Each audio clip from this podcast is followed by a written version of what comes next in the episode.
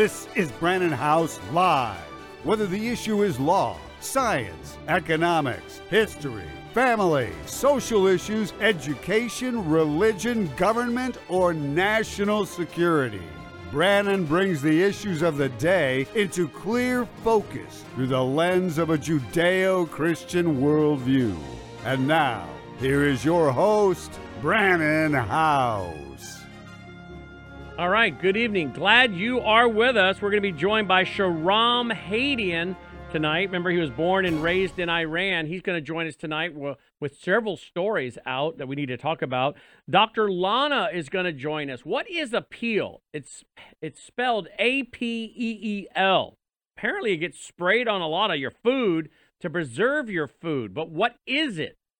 Are you guys like me? Are you getting tired of having such a compromised food supply in America? Apparently, this is not so much the case in other countries like Canada and over in Europe. They, they, they have foods over here I've been reading about for about two years now that are banned in other parts of the world. They figured out this is not good for our people. We don't want our folks eating this. But here in America, it seems like the worse it is, the more excited Big Ag and the food manufacturers are about it. We'll get with Dr. Lana about that. Dr. Rob Lindsted joins us along with Dr. Andy Woods. And then we're going to mix into the conversation Aaron, live from Israel. It'll be literally almost sun up when Aaron joins us about an hour from now. We'll get a live report from Israel. There was a Houthi, Iranian backed Houthi, attacked uh, a British ship in the Red Sea. We'll get an update on that. Again, the, the things that we've been talking about here involving the Red Sea are that we would not be shocked to see that most of the world believes that World War III starts in the Middle East. Now, a lot of us believe World War III has already started. In the in, maybe uh, the new way of warfare, if you will, disinformation, propaganda, psychological operations hacking, cyber hacking, but certainly I believe World War III, if you want to say kinetically, started October 7th. Absolutely. But much of the world still is thinking, well, that's over there. Many are predicting that indeed the World War III scenario will begin in earnest from the Middle East and maybe uh, indeed out of the conflict in the Red Sea. We'll get an update on all that tonight with Dr. Rob Lindsted, Dr. Andy Woods, and Aaron live from Israel. And we're going to play some video clips. I got a great dog video, and it is not a, ooh, what a cute little dog video. No, no, no, no, no, no. This is an Islamist chewing up, tearing up, seeking out dog. Who's a good boy? You're going to see that tonight. Mm, I got to get me one of these kind of dogs. A good old security dog. Look at what the IDF have. You're going to want to see this video. Apparently, this dog has a, don't listen up, Listen up, Delta, our studio dog. This dog ha- apparently has a camera on its back, and uh, it found itself, well, I guess, a Hamas member and took care of business. So you're going to want to see this video along with several others we got. Oh, here's another one. Do not mess with the IDF dogs. Don't mess with them. And you also do not want to mess with the IDF women. I got another video tonight out of Israel where a guy thought he could well, hurl an insult as at a female IDF officer or IDF soldier. Hmm. He found out what for real quick. All right, joining me first up is Shahram Hadian. Shahram, welcome back to the broadcast. Thank you for joining us. Thank you, Brandon, for having me. It's so great to be back with you. By the way, congratulations on the Patriot TV. Oh, thank you. I appreciate it. I appreciate it very, very much. And um, uh, we're, we're, we're, we're in for quite the ride. So it's going to be fun. Uh, so, Shahram, first of all, I want to talk about. Did you see that our old friend, our old friend Yasser Qadhi is building a 402 acre Muslim city in Plano, Texas? You you weren't able to be on with um, with Usama Dakdok and I. Dakdok and I. Let me see if I can pull up. Oh yeah, here it is. Look at that. Look at there. Epic 2.0. Welcome to the Epic City. Well, I can push the button if you guys aren't. There you go. Welcome to the epic. See, see, guys, just everybody in the in in TV world. I look at this. Come back to me, guys. I have this right here. I have one of these right here. So if they don't push a camera shot I want fast enough, or uh, my own graphics fast enough, or even the lower third I want, I could actually take charge out here if I have to. So sometimes when they get in there and they're watching a ball game or something and distracted, woo, I would have thrown up the wrong thing. All right. Well, he fixed it for me, he says now. But anyway, I can push buttons out here too at the desk. I'm telling you. So um, that's when I say I can do it if you guys don't want to. That their audience is probably wondering. Yeah, they make this thing called Stream Deck, and I got all kinds of buttons here I, I, that Logan's taught me how to push. So if Logan ever needs to go to the bathroom, he'll just say, "You got it, Dad," and I can produce the whole show with my Stream Deck right here. Too much information, says Logan. TMI. All right. Anyway, there it is. Now can I push the button, Logan? There it is. Look, I did that, folks. Look, Mom. Uh, I used just my one finger and did that. Look at that. Producing TV, Mom. Uh, look at that. Epic 2.0. Welcome to the Epic City, a safe, purpose built community to serve the growing needs of a Muslim community. And uh, where's the swimming pool? I don't see the swimming pool. I don't see the swimming pool in this overhead picture. why would I say that, by the way? Remind our audience it's, why I'm saying I don't see a swimming pool. Brett, it, it's hard to have the swimming pool when all the Muslim women have to be in, in their full burqas. They'll drown, you know, when those they're burqas drown get wet. In the middle Woo, of Texas right heat, right? yeah, exactly. No skin. You know, that's that's that's how that's not that's not allowed in Islam. Come on now, you understand that. You know that they can't show any skin. No, no pool. I see no pool. But yeah, go out there in Texas in your burqa and what is that? Play some basketball, maybe some. I don't know what is that tennis courts. I don't know. Whoo, that's going to be a hot, a hot community to live in. Uh, here we go. A, a master plan, single family lots, townhomes, schools, parking lot, multifamily apartments, senior living, commercial space, parks, fields, and courts. And you can get some shares, don't you know? Woo, run out and get yourself some shares at the soon to be Epic 2.0 uh Yasser Qadhi community. They're one of their one of their own graphics behind them says it's going to be 402 acres. I didn't get a chance to have your comment on this because you you weren't with us tonight. Usama brought this to my attention and came on, but I would love to get your thoughts on this before we go to another topic.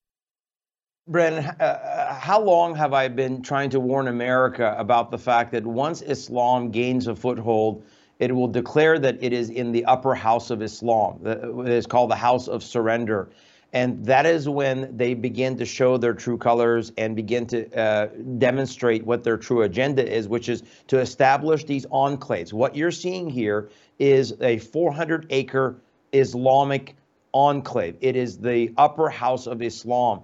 Uh, we, we, by the way, uh, I work to fight this in Boise, Idaho. I just got a call from a friend of mine who's a legislator up in Minnesota. They are uh, there is a community up there that they're developing with exactly what Qadhi is talking about here in Texas. And we've been talking about Texas for a long time because Texas for a long time had more mosques. Now New York has taken over, but Texas for a long time had the number one uh, number of mosques in America. So this is what the invasion looks like. This is what the Islamic takeover looks like. And they don't even then hide their agenda. No, we're going to build our own cities. We're going to then be governed by what? They're going to be governed by the United States Constitution? No, they're going to be governed by Sharia, by Islamic law within that community, a nation within a nation. And the American people uh, refused to wake up and understand. And Qadhi was gloating. I watched the video. He was gloating. He was so uh, joyous that this is now what's happening and that this is the model for what needs to happen all across America. Well, you know, you know that our friend uh, James White,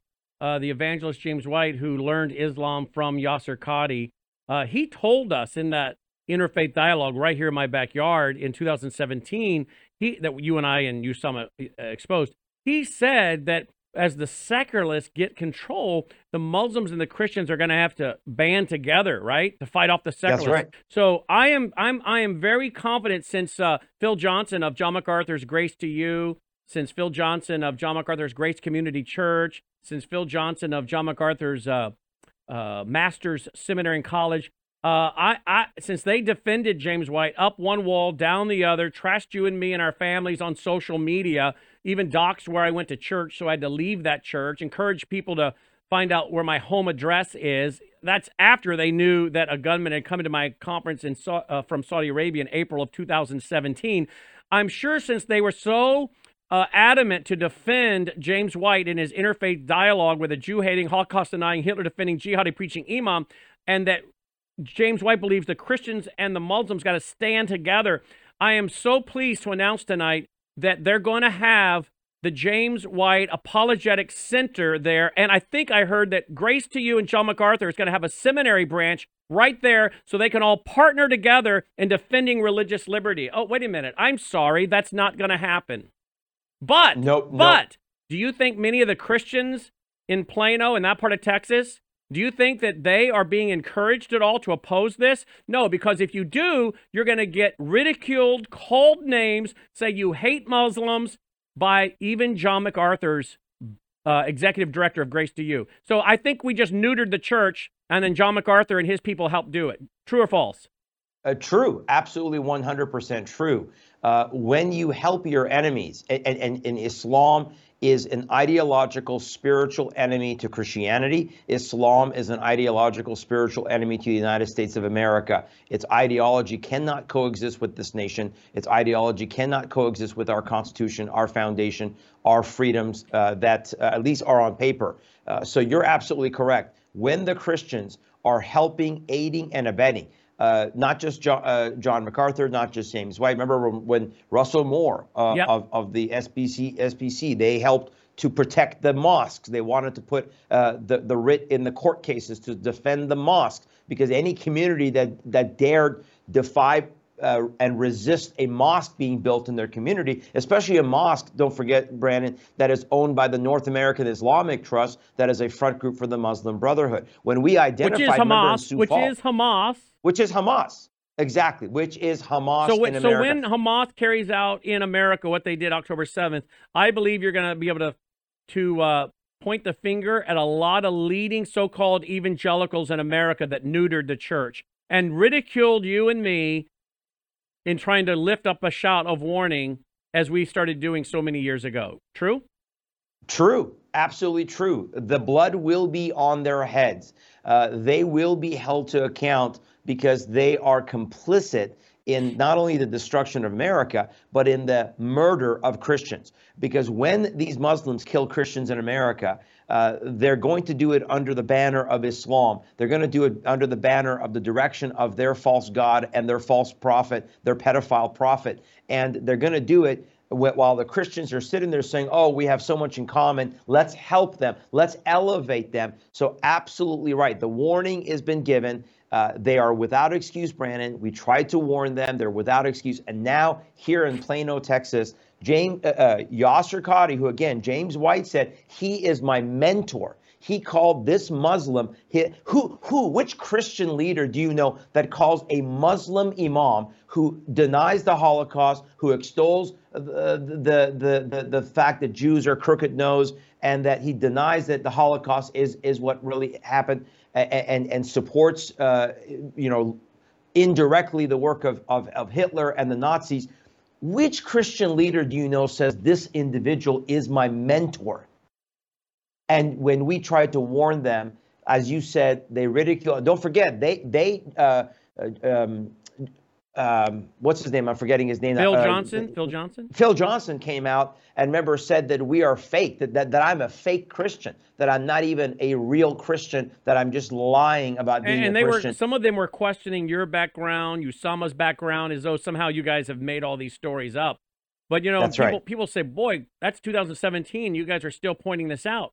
That's right, because these roosters are coming home to roost now, right?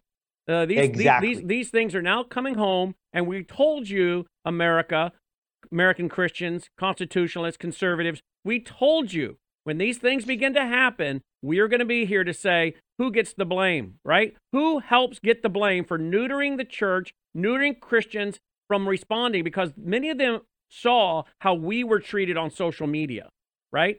They saw, and it's right. still there. A lot of it online. You'll find it in their right. articles. It, they and do you think most most people have skin as thick as Usama and Sharamanite? No, and they're like, man alive, I don't want to be in that arena, and so they stay quiet. And who has helped to do that? These so-called evangelicals. Here's the other thing too. Have any of them ever apologized, pulled down their mean articles and statements and doxing? No, you still find that stuff today. Has, has John MacArthur's elder board ever apologized for sending us a letter and an email telling us to never contact them again, even though we were doing the right thing by Matthew 18 and going to them first? And they said, I'm sorry, Matthew 18 doesn't apply to you. You're not a member of our church. Wow. Mm. So you guys are rewriting mm. the Bible. So all of a sudden, mm. Matthew 18 is only for people that go to your church. Well, that's a very convenient way to shelter your leaders from ever being called out by anyone is rewrite the Bible and write the rules yourself. True?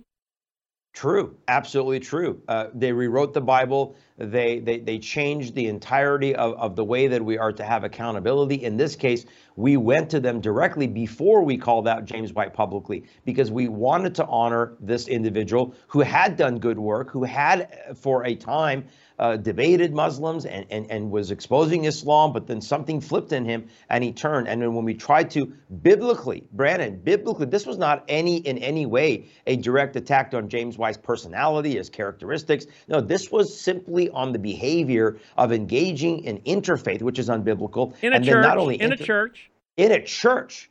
Exactly. And with an individual that we directly tied to Linda Sarsour, Nihad Awad of CAIR, the Council on American Islamic which is, Relations. Which is Hamas which is Hamas. Again, this is Hamas in America. Uh, the, the Muslim Brotherhood created Hamas, the uh, Islamic Association of Palestine, which then morphed into Hamas, which then, after Hamas was labeled a terrorist organization, uh, they started CAIR and, and the Council on American Islamic Relations. And then that is now funding Hamas, supporting Hamas. So these Christian, and, and don't forget, when 2019, when James White came out in one of the uh, um, conferences that they do and said that that we are being Islamophobic. He actually used that terminology that the Muslims created to to to come against anybody that dares criticize Islam. When James White uses that terminology to then slander Christian brethren like you and I, and say we're being Islamophobes, for daring to warn about the ideology of Islam. And when I warned that Minnesota and, and, Minneapolis would go to the upper house of Islam, now it has.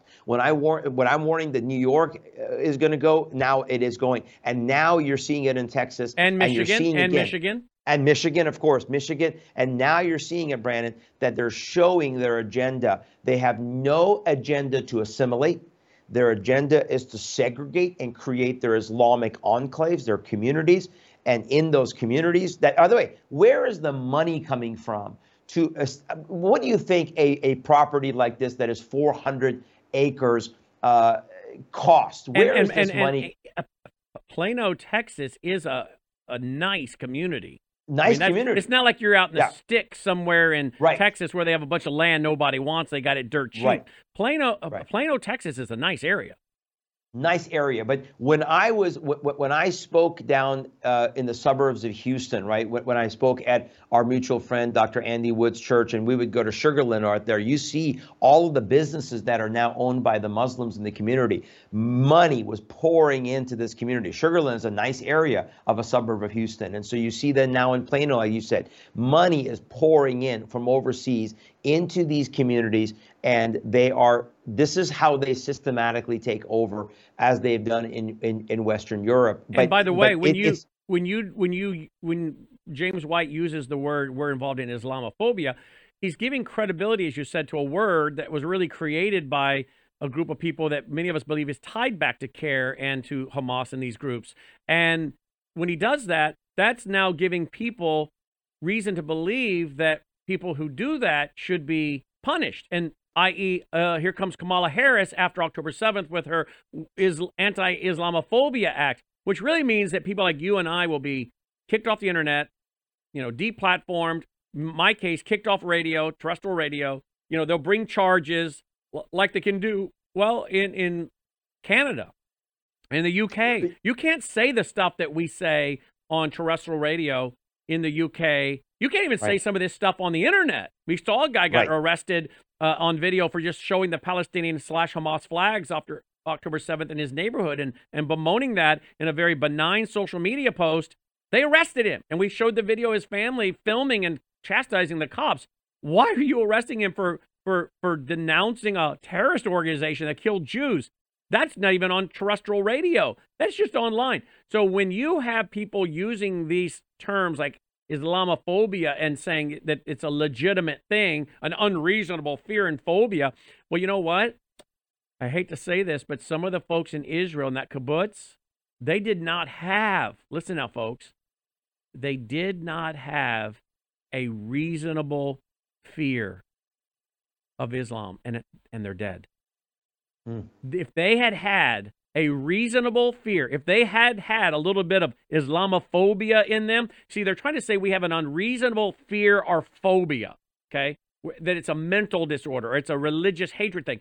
But if those some of those folks in that kibbutz had had a legitimate, reasonable, and much required fear of the Gazans and Hamas, they'd be alive today and their children. But many of them thought, like James White, I believe, you can do a kumbaya. We can all work together. And when the secularists take over, we can help each other. And those folks, some of those folks in that kibbutz, they knew those folks were coming in and they let them come in and they hired them, I'm told by Aaron, and they had them working in their fields, working in their gardens, providing them with work, and saying, you know, we all need to work together. And yet, how did Hamas treat the people that were trying to find common ground with them, provide them with economic assistance, with jobs? How did Hamas treat them? Apparently, they beheaded them, raped them, cut off the uh, hands of their children, cut off a woman's breast, gang raped, and burned alive. So maybe if we had a little more so called Islamophobia, those people would be alive today. Brandon, absolutely, well said, and that's a great uh, connection there. Uh, I, I, would I would add to that that I think it's not just uh, a rational fear that we ought to have or concern, but it's discernment. Because when you are discerning what the times are, and when you're discerning that there is an ideology here that clearly hates you. Now, of course, as Christians, we don't hate our enemies. We pray for them, but it doesn't mean that we open the gates and let them in, in, either, right? We are we must be wise enough to understand that we got to protect our communities, our families. I'm not going to open the door for the for the drug addict or for the bad guy to come into my home and rape and kill my my wife and my, and, and my children uh, just because I want to show compassion outside the house to them.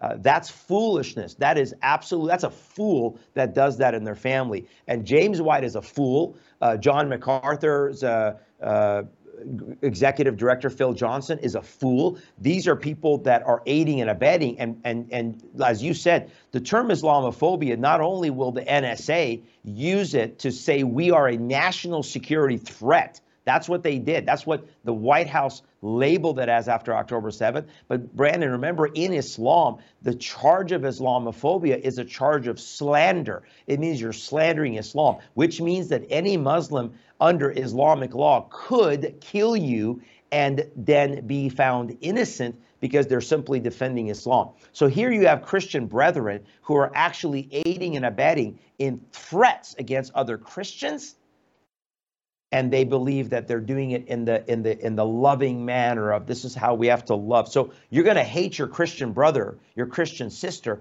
but you're going to love your ideological enemy. That's a fool in well, my and opinion. And they told and, us we didn't we didn't want to evangelize the Muslims. They I actually that someone were putting out there we want Muslims to go to hell.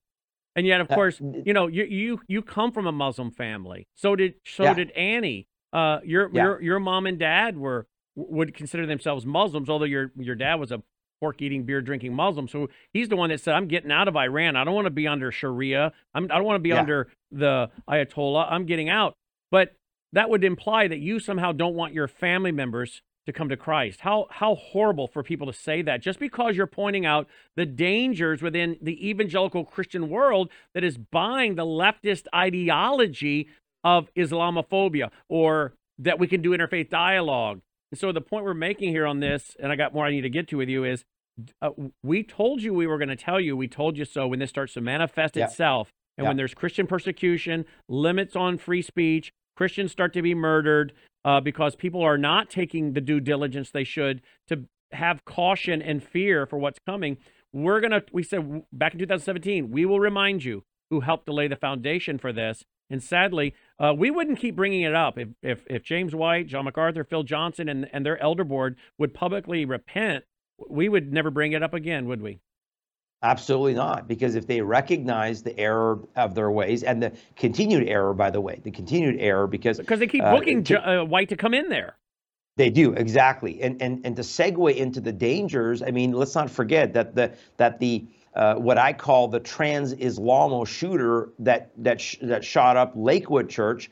Uh, this is this is a shooter that extolled Islam, that extolled that that that was that was uh, glorifying jihad, that talked about uh, uh, supporting Hamas. So yes, it was a confused individual who identified as a trans man, but this was also somebody that supported the Islamic movement.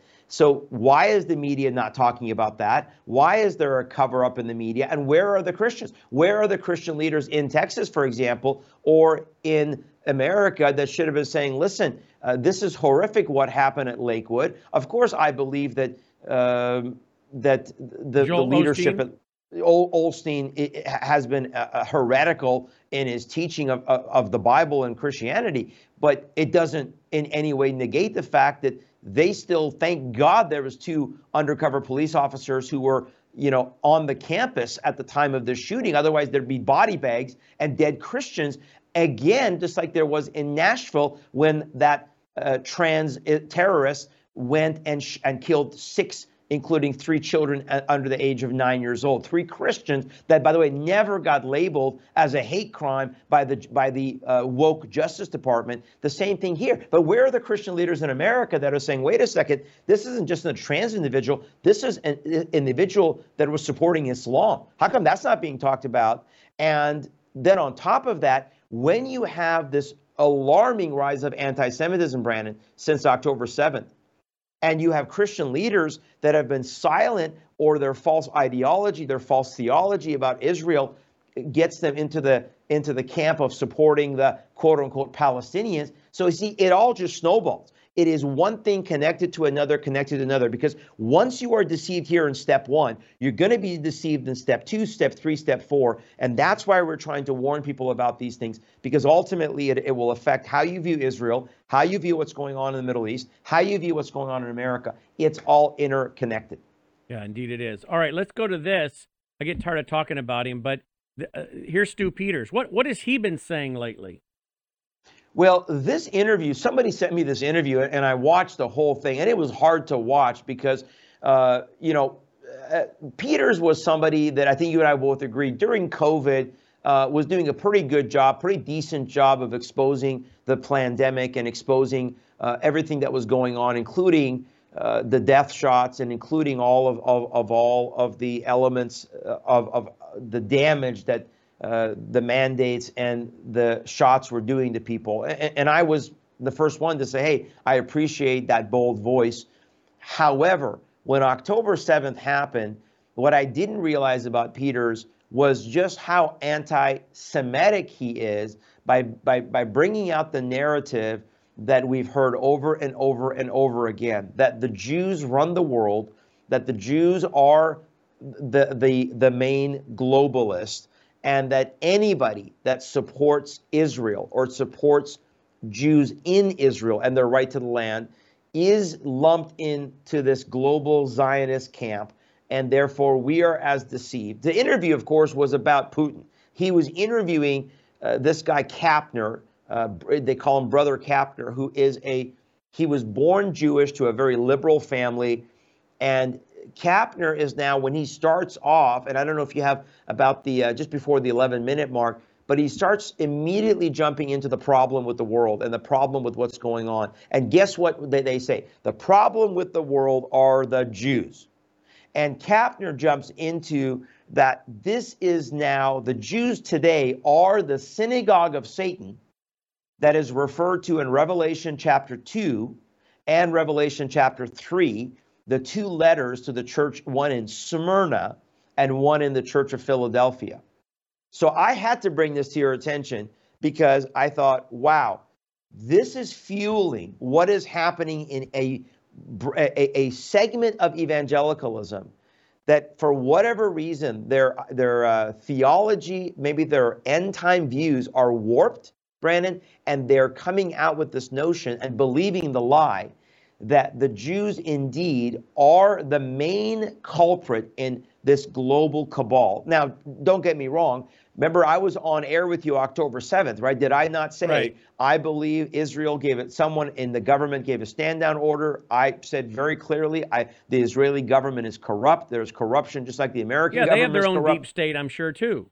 Absolutely, right? So I didn't blanket support the Israeli government and say, you know, everything they do, they walk on water. But this is so dangerous because Stu Peters is just, I mean, it's vitriol.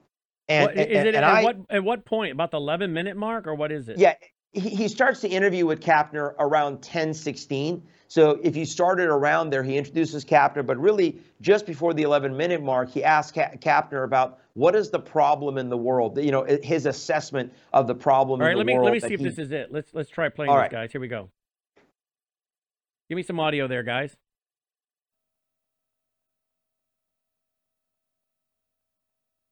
I see it, having grown up as a Jew in this synagogue in traditional Judaism with a large uh, outer family, we call it mishpucha, in the synagogue.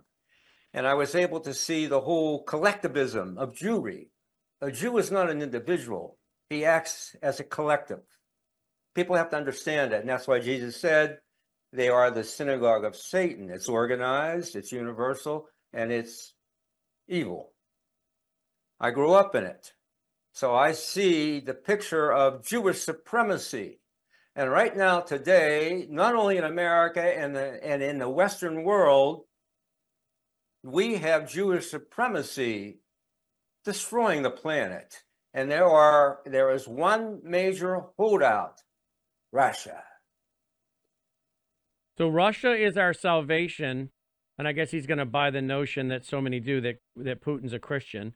Uh, just because a guy may be opposed to the LGBTQ agenda, which you know is not good for furthering your country's uh, uh, you know strength and military and, and and masculine men. So you can be opposed to the LGBTQ agenda and not be doing it for chapter and verse. Doesn't make Putin a Christian, or as one guy with one pro-family group out of Mississippi said that Putin was a lion of Christianity. You know, uh, I'm sorry, no. Um, you know, there's a lot there with the uh, whole Russia, Ukraine, and th- and I'm not interested in going to war with Putin, but I'm also not willing to make him out to be some Christian. But this guy's telling you that that Putin is holding out to the Jews. Give me a break. Yeah, the the Jewry. And, right? by the way, This yeah, is I don't. pro- is, is is is is Putin rounding up the Jews in his own country? I don't think he is. So No, if he's, he's so not. opposed to the Jews, then would he not be be talking the way this guy is? And I and again, I'm not a defender of Putin, but if Putin is standing up to the Jews, wouldn't he be rounding up the Jews? I'm pretty sure they have Jewish synagogues in Russia. They have Russian Jews, right? So this They guy, do. this guy is this guy is uh, you know, there are people on the right that that that put motives and and things onto Putin that are not right. There are people that on the left that put things onto Putin to justify their agenda that's not right. And this guy, I think, is putting things onto Putin. I'm not a defender of Putin, but this guy again claiming that Putin's doing what he's doing because he's the one standing up to the Jews. Are you? What he's saying here really is the Jews are in charge of the New World Order, and Putin is standing up to the New World Order. Well, the Jews aren't in charge of the New World Order. Are there some people with Jewish names? Yeah, there are.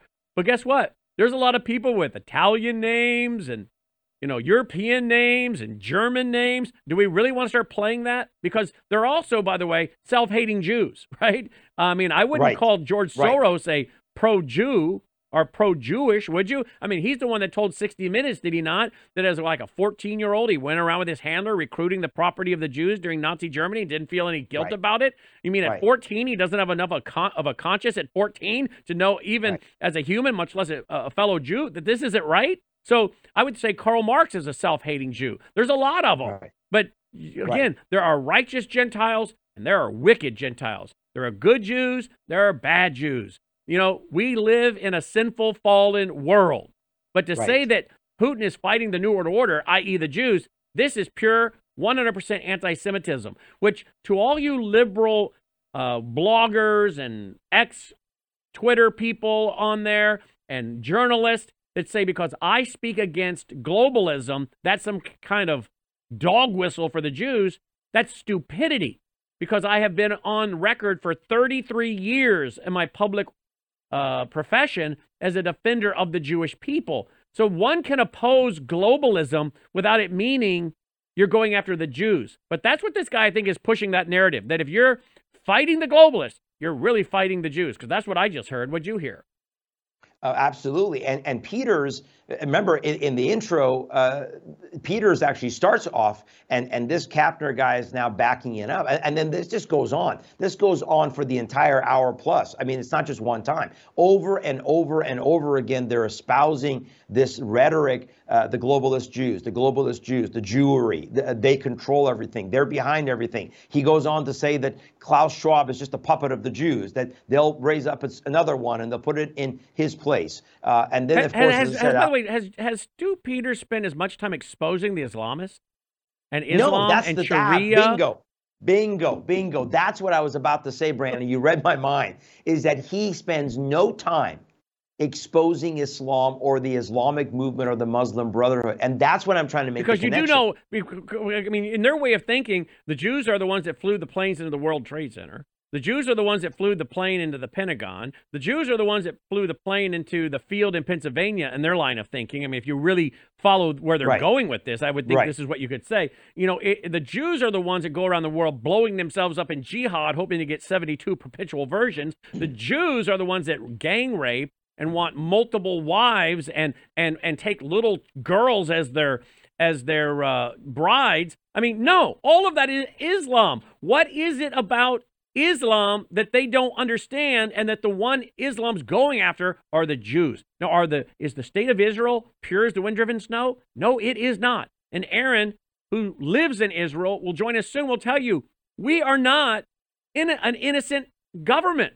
We're not even innocent people. We, we are just like America. We are diverse. We have Marxist Jews, we have New Age Jews, we have secular Jews, we have Orthodox Jews, we have Christian Jews, Messianic Jews that they believe in Messiah. We're just like America. We're diverse. Right. America's right. not pure. America's not perfect. Neither is Israel. He'll tell you that. But these guys don't understand that God has an ultimate plan for the Jewish right. people. And if that makes them mad or angry, I'm sorry. I'm just reading the Bible. And the Bible tells me that God is going to draw them unto himself through some pretty horrific things that will happen in the world, but he's going to get their attention. And they're going to say, He whom we crucified was indeed the Son of God. And they're going to become great evangelists. Do we see anywhere in the Bible that the Muslims are going to finally say, oh, wow, we should have been killing all those Christians and everything? You know, we, we, we reject Muhammad. We believe in Jesus. No. What is wrong with these guys?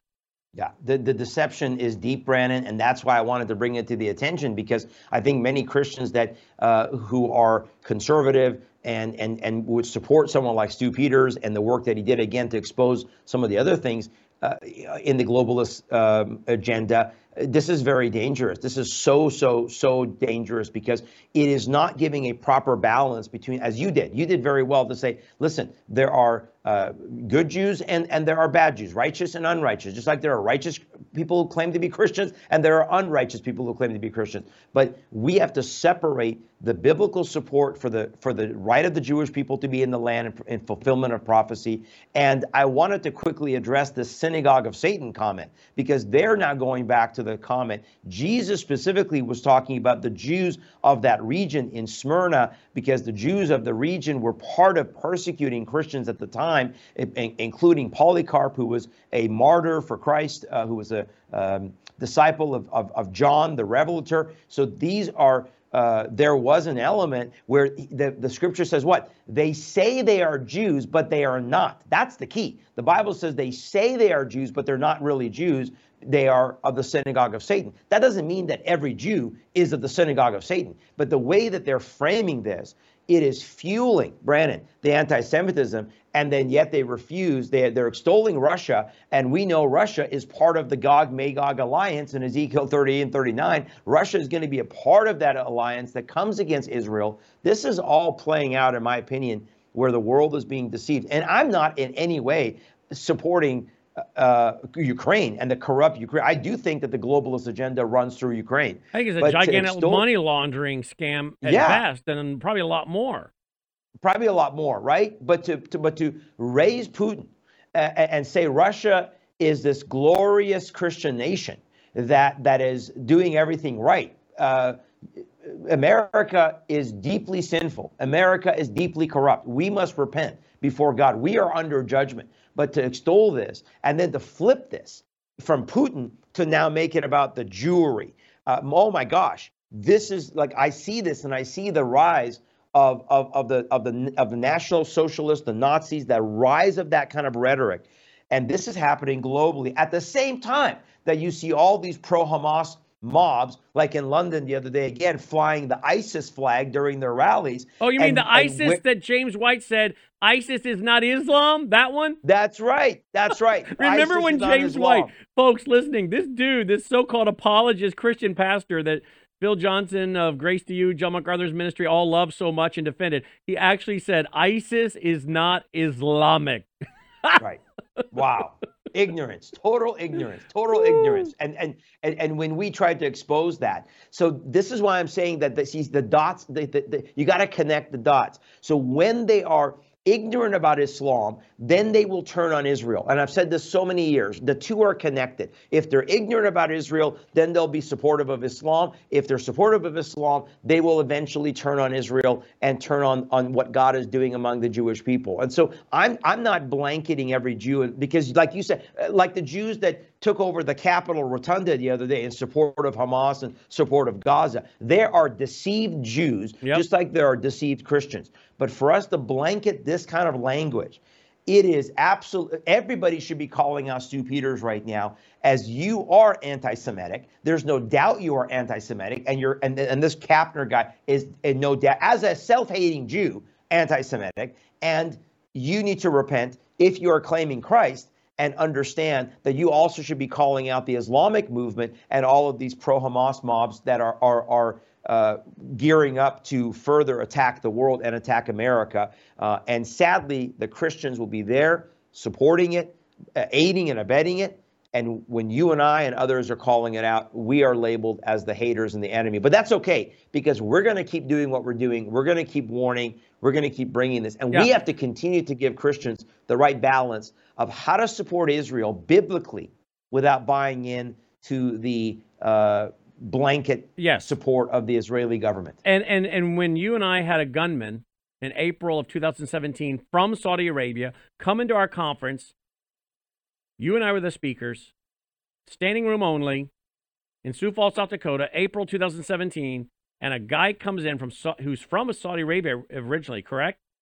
Yes. He he he filmed his Quran, panned the crowd while I was speaking, and was removed by our off-duty cops we hired, and then set out in his car, made two or three more videos brandishing five weapons, two semi-automatics as well, uh, five guns, two semi-automatics, and what was said to be 1,200 rounds of ammunition, threatening us. He ended up doing a few, you know, seven months in federal prison for that. I mean, now if you had did if you did what they did on January 6th, you're in there for now going on three plus years. But if you if you threaten us, you get seven months. That's it. But here's the deal: Did we hear one peep out of John MacArthur's Grace to You, Phil Johnson, his church, or anyone? One peep.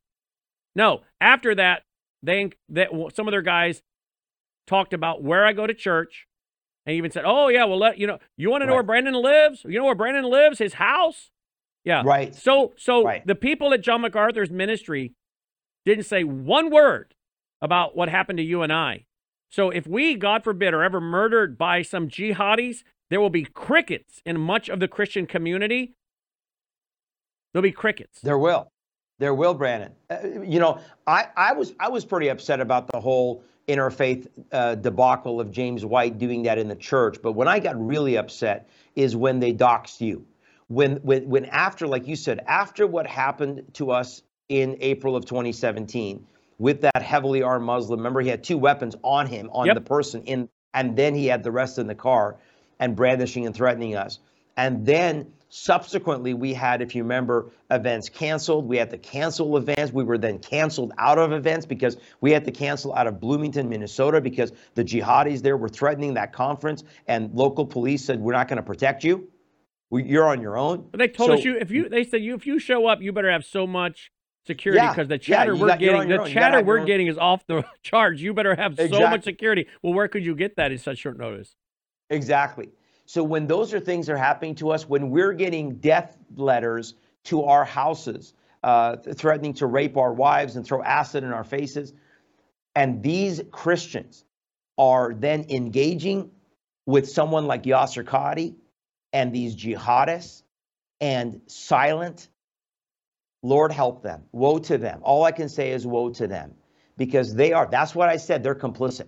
The blood will be. If it's not you and I, it's somebody else. And every Christian right now, every 385 million Christians that are under heavy persecution globally, and the number one perpetrator is Islam. It's not government. Government is there, but the number one perpetrator of that persecution is Islam. Those 385 million Christians, the, the, the tens of thousands that are murdered every year, like in Nigeria, the blood is on the head of those Christians like James White, who then are buddy buddying up to these Islamic jihadists and saying how wonderful Islam is and how these are our neighbors and we're going to hold hands with them and we're going to and this is not to say we should fear every Muslim. No, if you love the Muslims, be bold, share the gospel with them. Brannon, we just uh, Usama and I worked and uh, we just put together a gospel track for Muslims. So we're doing everything we can to reach the Muslims with the gospel because we love them enough to tell them the truth. No, James White is sitting there playing interfaith footsies with them when there's no gospel preached, there's no evangelism. It's, oh, look, look how much we have in common now. No, this is unbiblical, this is heretical, and the, the blood will be on their heads when, as Christians are being killed around the world, because they're silent. They're silent about the plight of Christians at the hands of the Muslims. And they're going to be silent when America is being taken over. So, woe, the warning is there. And we better not go down the road of anti Semitism and start hating, blanket hating the Jewish people. Because you want to talk about God removing any blessing, any protection off this nation, go down that road and see how fast America will be done. 100%. 100% agree. Uh, tillministry.com, correct? Yes, sir. Tillministry.com. Tillministry.com, T I L, truth and love. T I L ministry.com. Thank you as always, Shahram. Thank you, brother. Good to see you. You too, my friend. Shahram Hadian checking in.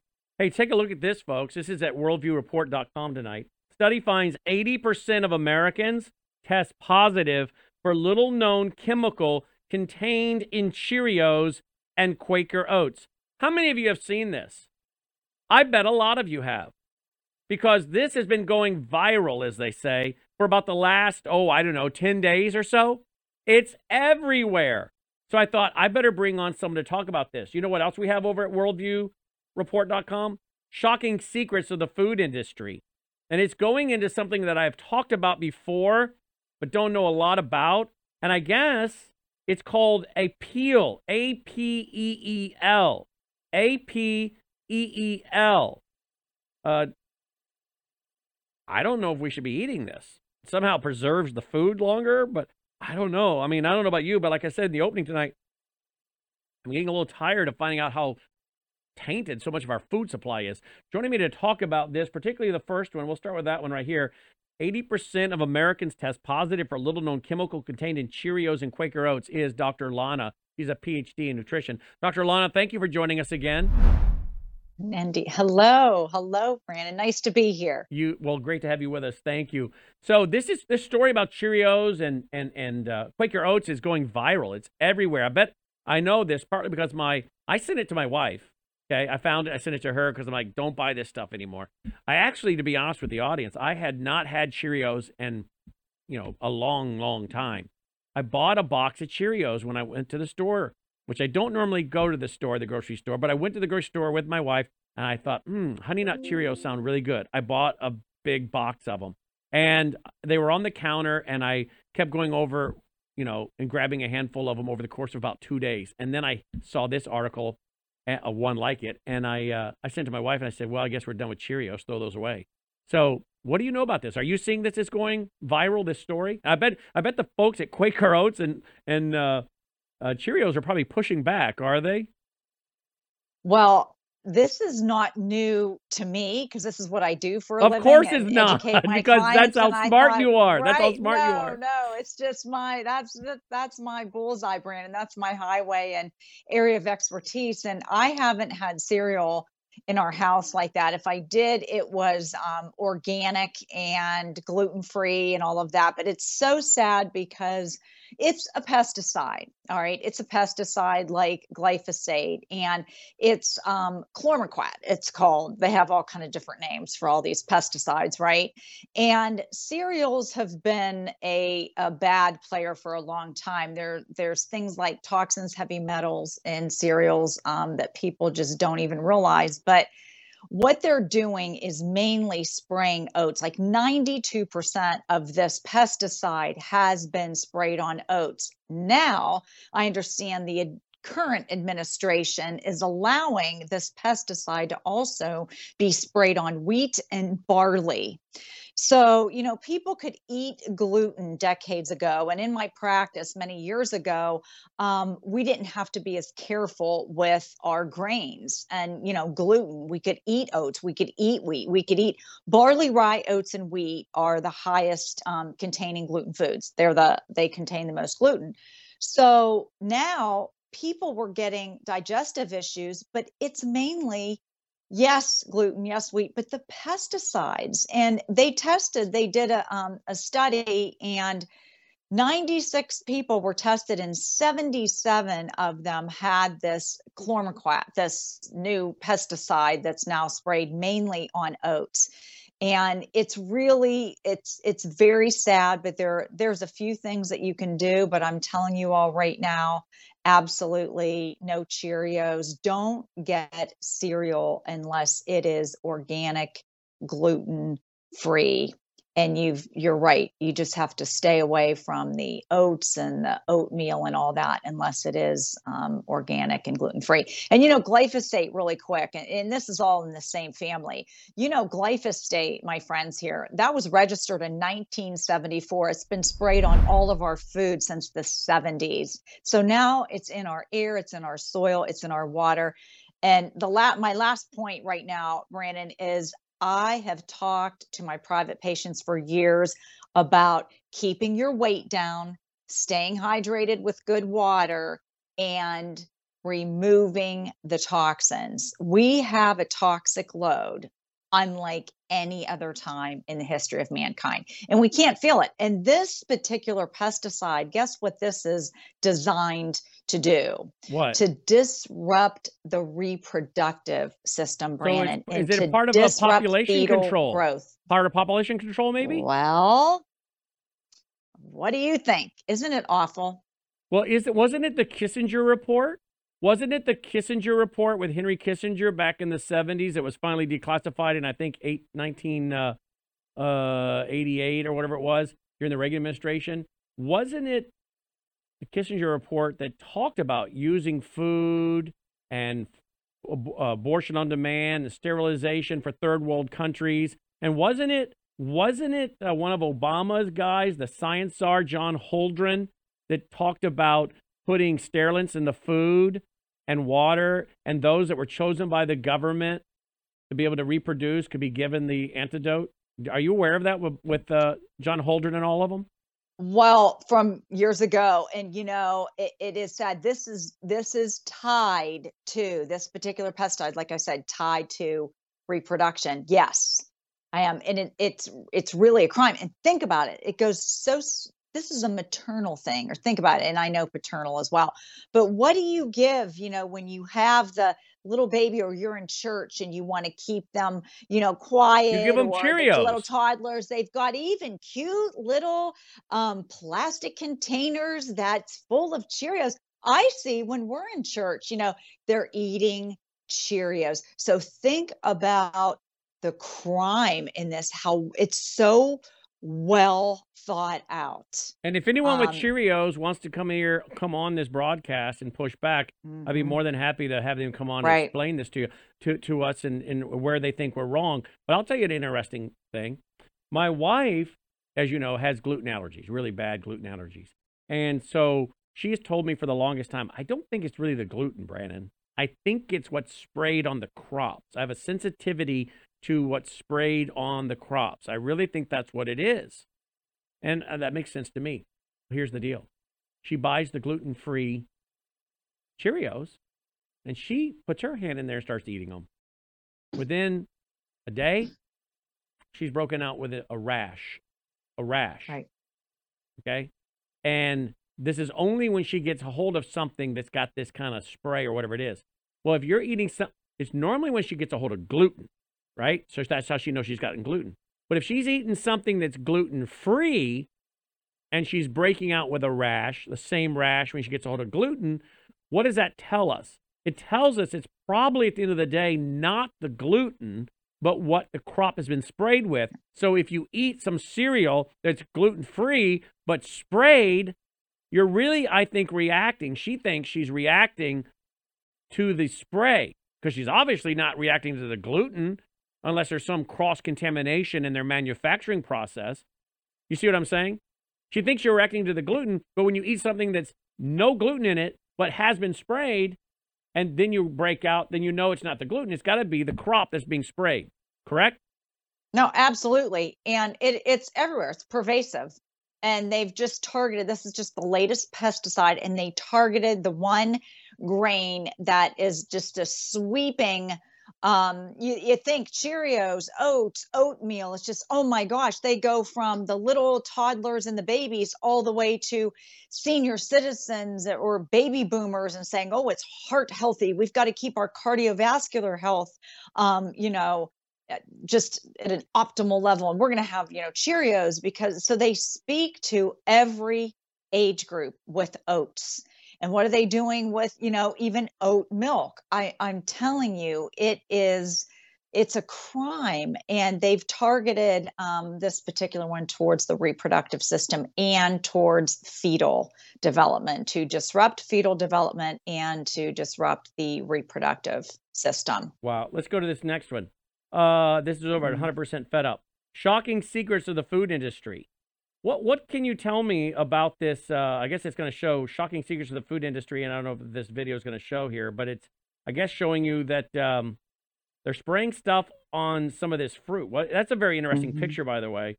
Check out this picture from 50 years ago and tell me if you notice anything. Yeah, how thin everybody is and healthy looking they are, right? Um, what is this Apeel? What is this Apeel? What is it supposed to do?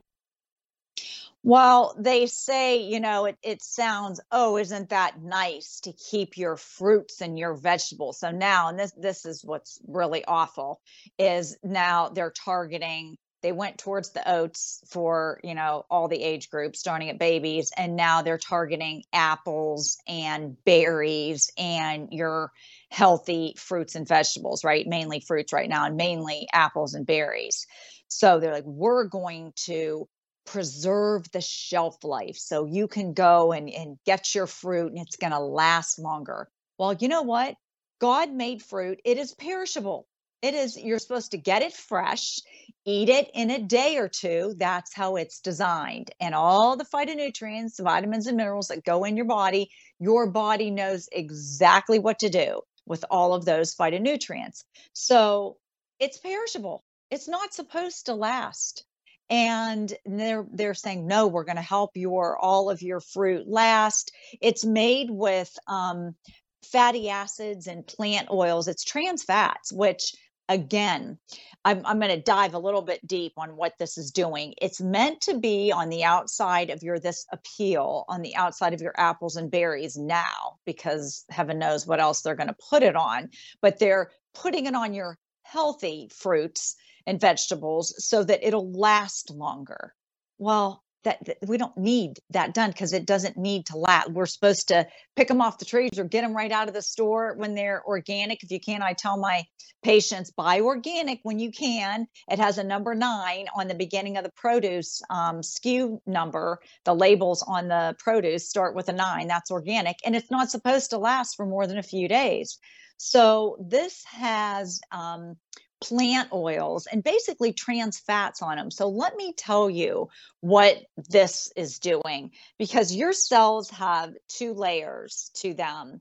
And the whole idea um, is your cells must function properly for you to stay lean, for you to remain cognitively sharp, physically sharp as you age. We are not supposed to age poorly. We are supposed to age with full cognitive physical function till we're over 100 years old and just die in our sleep, right? And, and go meet Jesus, right? That's supposed to be the plan. We are not supposed to die sick and debilitated. So, what um, the trans fats, what they do is they clog your cell membranes. And so, what does that do? Your cells are supposed to allow toxins to get out of them, glucose to get in so you can make energy, and hormones need to move in and out of your cells appropriately, just in a nutshell. So, when all that's blocked and clogged and gunked up, so to speak, you have hormone imbalance, you can't get rid of toxins, so you gain weight. It taxes your liver, it taxes your kidneys. Um, it just goes on and on. And think about it, Brannon. There are so many more younger people getting terrible diseases, autoimmune diseases, the terrifying disease that nobody wants to hear. And it is because all of this cause at, it causes at the root level cellular dysfunction. And that's the goal because you can promote autoimmune diseases, you can promote obesity. So if you cause reproductive issues with some things and you cause people to gain weight, which is the worst thing to do, the, the best thing is to keep your weight down, move your body, drink your water, and you know, stay healthy, right? And eat good foods. But you've got to, I'm telling people, peel your apples, um, and you've got to remove toxins from the body. Wow. Well, I knew you were the right person to come to on these two articles. Uh, by the way, let's promote her website. Let's throw it up there real quick. I want to promote her whole plan. Inspiredbywellness.com. Inspiredbywellness.com. You'll find about her and what she's up to. Inspiredbywellness.com. She's a PhD in nutrition, Dr. Lana. Okay, one thing before we conclude here. Um, we, Melissa, boy, she has really been good. We tapped Melissa to go out and find us some sponsors and some companies we could work with, but they have to pass the Melissa test. Well, we all know about Bella Gray. She brought me that. We know about the Superfoods company, Purium. She brought us that, which many of you are signing up for, which, by the way, is organic. You pull it out of the field, they juice it, they dry it, they put the powder of the of the vegetable or fruit in a bag, they ship it to you, no additives. You mix it with good, clean, healthy water, and you've got yourself a veggie or, or fruit shake uh, with no additives and no Roundup or glyphosate, et cetera, et cetera. That's one. By the way, you know about that company, right? Absolutely. Yes. You think good of them? Absolutely.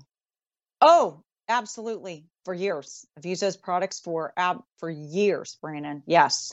Stamp of approval. So, okay, they get Dr. Lana's stamp of approval. And of course, you can go over to uh, superfoodshouse.com, superfoodshouse.com if you want to find more about that. That's one company that Melissa brought us, actually the second one after Bella Grace. So I said, well, you're doing really good at this, babe. So keep up, keep it up. So she went and found us another one. So let me mention that one now for the first time. Here's here's the superfoodshouse.com website. You can find out more. So Dr. Lana's been familiar with that. You just heard her speak so well, well of it. So here's another one, Dr. Lana. And then I just found out tonight you're involved with this company as well. Uh, and this one is uh, about uh, glutathione. What is glutathione? Oh my word. Okay. Deep breath here, everyone. Glutathione is your master molecule. All right. God put glutathione in every animal, every plant, in every human being. It's in every one of your cells. And when I say you've got a way, you've got to find a way to lower this toxic load, especially post 2020. You just heard what they're doing with our food supply. You've got to lower the toxins in your body. And you thought, well, gosh, how do I do that? Doctor, like, how do I get rid of, you know, my my toxins? So bottom line, glutathione is the only molecule that will mitigate, kill, destroy graphene oxide, glyphosate, um, heavy metals, forever toxins, pesticides, herbicides. It it get you swish this glutathione. It's in water more pure than a hospital IV. And you swish two capfuls for about four minutes um, in the morning, around noontime. You could do it again um, about 8 p.m. And this gets the glutathione molecule in your cells, in your brain, in all of your organs in less than 60 seconds. You swish two capfuls for about four minutes, um, two times a day, and you can do it three times a day if you want.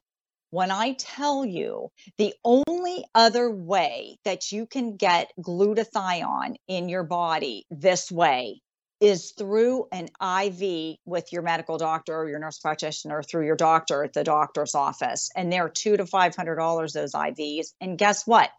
The glutathione is gone in about 90 minutes to six hours. You need another IV. So it would cost you $10,500 a month to get glutathione IVs. Um, I didn't use glutathione in my practice. I would I would send patients to get IVs if they really um, were ill and needed them.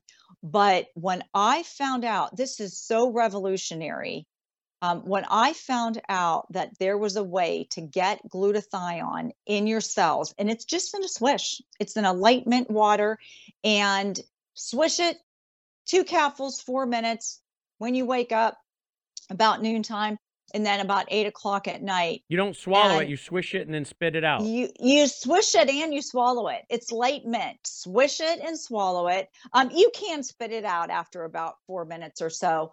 But this is, my friends, this is the only molecule. God put it in every one of our cells.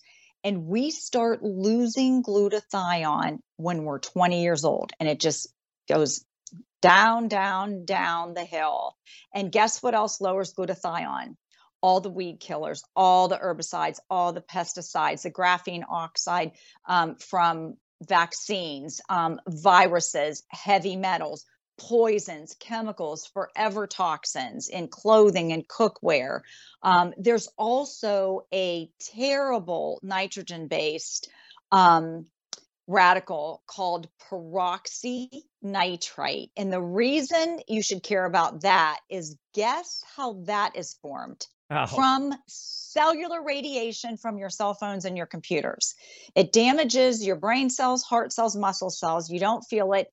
Here's the good news. Well, I'm telling you, God is good. I, I absolutely. Glutathione is the only that will mitigate and kill and destroy peroxynitrite. Glutathione, you, you broke up for a second. Say that last. Glutathione is the only one. That, It's the only molecule that will mitigate and destroy peroxynitrite from cell phone radiation. wow. Glutathione will detox every heavy metal, poison, pesticide, forever toxin out of your brain, out of your liver, out of your organs, out of all of your cells every single day. And there's a lot of This is- clinical studies to show this, correct? Well, you can look up, I, I encourage you all to do this. You can look up glutathione. right? you can go to pubmed.gov. That's the National Library of Medicine. And you can put glutathione, G L U T A T H I O N E. You can type glutathione in the top search bar in pubmed.gov. You could put any health condition in there that you want. You could put glutathione in breast cancer. You could put glutathione in type 2 diabetes. You can put glutathione in obesity. I mean, I tease people in my practice. I said, you could put glutathione in purple striped unicorns in there. And I'm, I'm kidding. But in all seriousness, glutathione is the most studied molecule in medicine. And this is a All government website. studies, and this is a government website. all the studies will proliferate and you will see that people with all of those health issues are very low in glutathione in this swish i have it i have it in my house my my family takes it my 87 year old mother takes it i encourage you to go to house one dot dot com and learn more. Everybody should have two bottles a month. Everybody in my family takes this. This is one of those things it's not if we need it we need this every day the rest of our lives. Hmm, wow. this is the only thing that will mitigate and destroy all of those toxins and chemicals and heavy metals that we are being bombarded with every day of our life It's H O W S E. Howse One, that's how they track it, so our organization gets credit. Again, another great way, I think, to support your health and us. Howse, H O W S E 1 dot Neumi, N E U M I dot com. Howse 1 dot Neumi dot com. Dr. Lana, thank you so much. I learned a lot today, as I know our audience did as well. Pleasure being here. You, you and your website is inspiredbywellness.com. I'll I'll help you lose that weight and you everybody can go get their glutathione and we'll stay healthy together. Awesome. Thank you, Dr. Lana. Appreciate it. Thank you. Joining me now is Dr. Andy Woods, Dr. Rob Lindsted, and Aaron live from Israel. Gentlemen, welcome to the broadcast. Thank you for joining us. We got to move very, very, very quickly tonight. Let me start out with you, Dr. Woods and Dr. Lindsted. We go to Aaron. Aaron is going to be giving us some news tomorrow on radio and a little bit tonight. Uh, but we are hearing that those five red heifers that were shipped to Israel, we have the video footage if you guys want to look on YouTube and find it, guys. The five red heifers last year, they were shipped from Texas to Israel and then taken off uh, and out of the crates at the airport.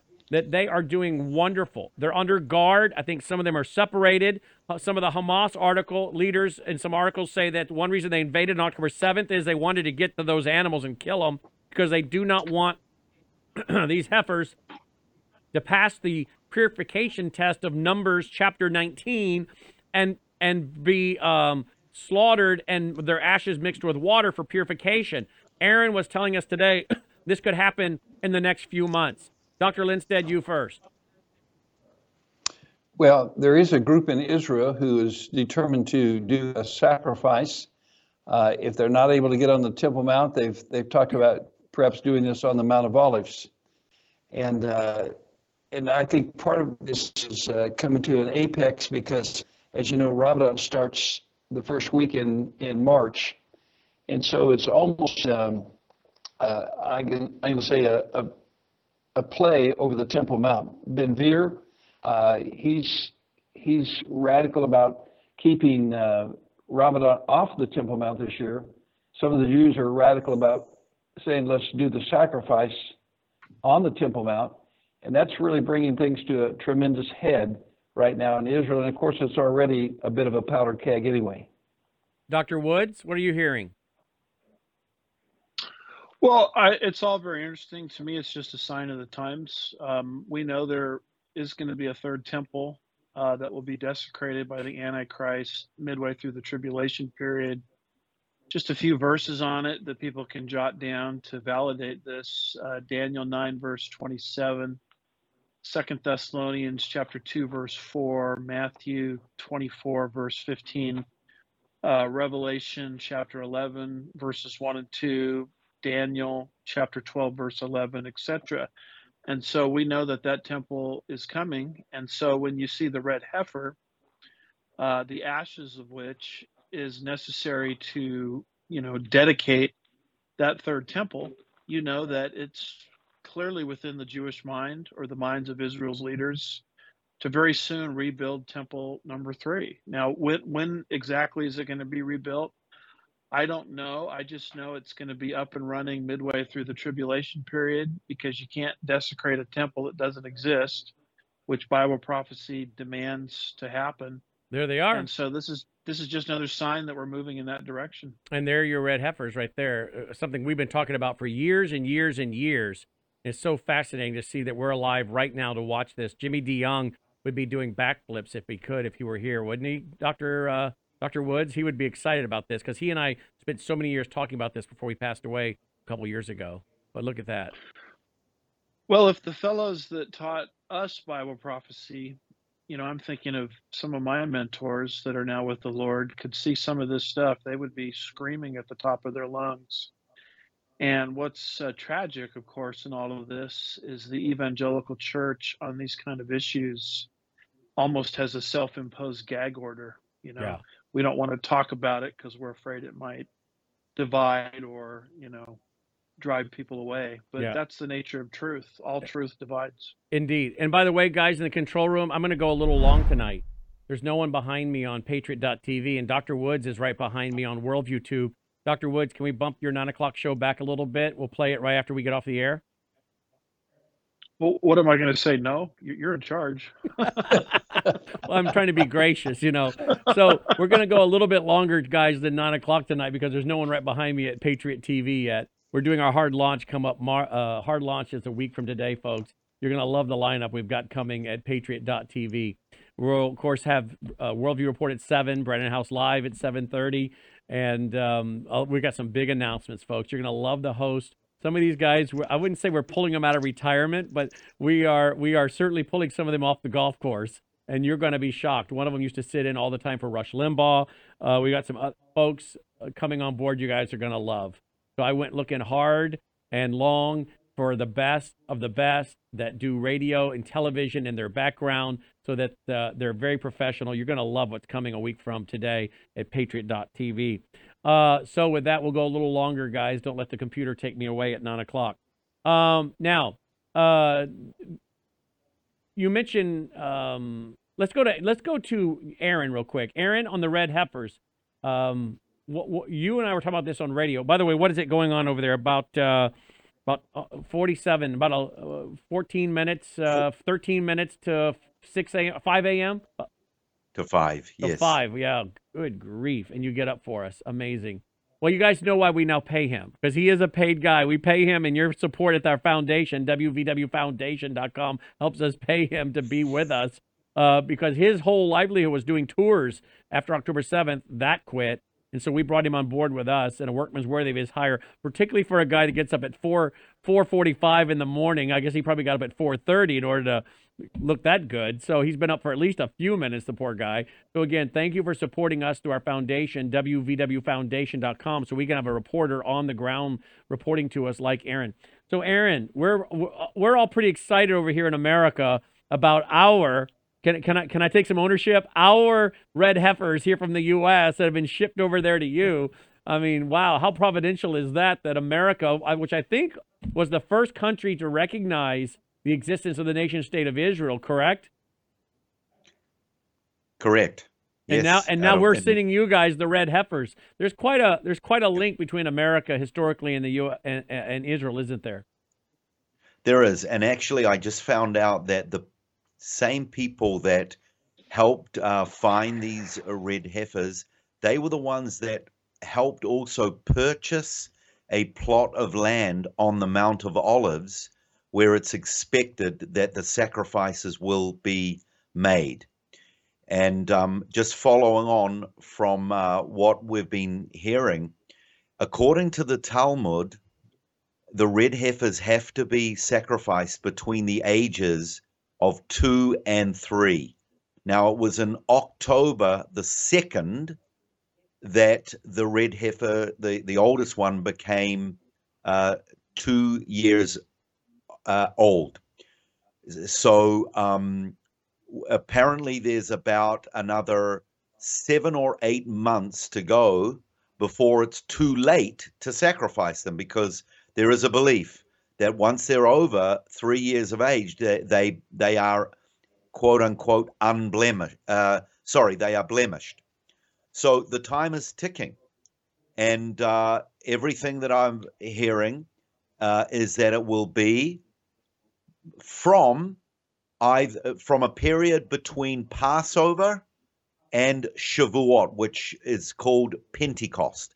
So the dates we're talking about and and and I'm passing on what I'm hearing, what I'm researching, what I'm what I'm reading is April the 22nd until June the 11th. That is the time frame that is being looked at and talked about. And um, as was mentioned also, uh, uh, Itamar Ben Gvir, who is the national security uh, chief, he is also in charge of security on the Temple Mount. Uh, this will no you know i don't believe he's going to try and allow or at least allow the sacrifices to happen on the temple mount i i don't believe uh, i think it, it will be it will be too uh, too radical too uh, too too many uh, ramifications and consequences for that um, but I, I I'm pretty convinced that it's we're going to see it happen.